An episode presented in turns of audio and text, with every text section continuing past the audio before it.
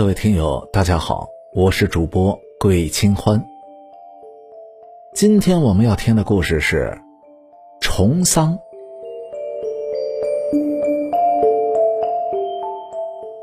吴旺村的吴老爷子过世，找了阴阳先生来看坟地。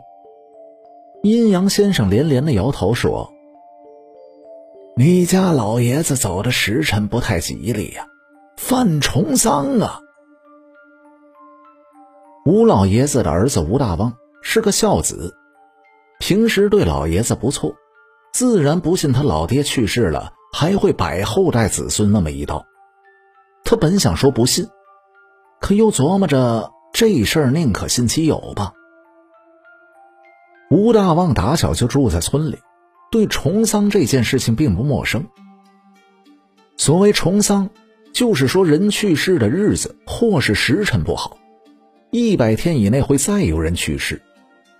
重丧分内外，内重丧说的是至亲骨肉，一般指的儿子会去世；而外重丧就是五福之内，那没准谁就会赶上了。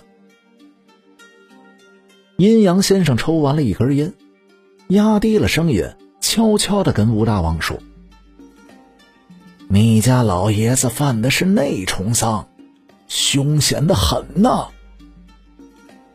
吴大旺听了，这心里也是忐忑不安，紧着掏出了几张粉红色的票子，塞到了先生的兜里，拜托先生一定要费心救救自己。吴老爷子就吴大旺这么一个儿子，真犯内重丧的话，他就没跑了呀。这重丧也不是无法可解的，只需要在出殡的时候杀一只没有杂毛的白色的公鸡。扔在门口，任由看热闹的把鸡捡走，这事儿就算化解了。吴大旺立刻嘱咐了知根知底儿的人，去买了一只白色的公鸡来，用一个筐子扣在了院子里。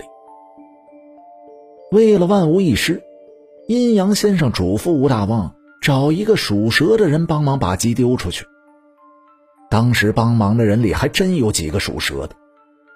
吴大旺琢磨来琢磨去，就选择了刘二狗。刘二狗这个人没有什么大出息，专吃白事这碗饭，东家帮忙，西家帮忙，破解重丧这活干得熟得很。更关键的是，刘二狗的儿子前两年打伤了人，要赔不少的钱。刘二狗家穷的叮当响，求到了吴大旺的门前。吴大旺的家里做钢铁的生意，也不差钱儿，拿了两万块给刘二狗救急。吴大旺琢磨着，他对刘二狗是有恩的呀，刘二狗对他家的事情指定是更加的上心，所以就放心大胆的把这事交给了刘二狗。出殡的那天，大直殡一声喊，刘二狗手里的白公鸡就抛了出去，立刻就被人捡走了。吴大旺的心口一松，长出了一口气。老爷子的丧事办完了，吴大旺的心也放在了肚子里。转眼就过去了三个月。当地有办百日祭日的习俗。吴大旺操持这事儿的时候，又想起了犯重丧的那件事情，这心里竟是莫名的不踏实了起来。但想到重丧这件事情早已是破解了。就赶紧的开解自己，不要自己吓唬自己了。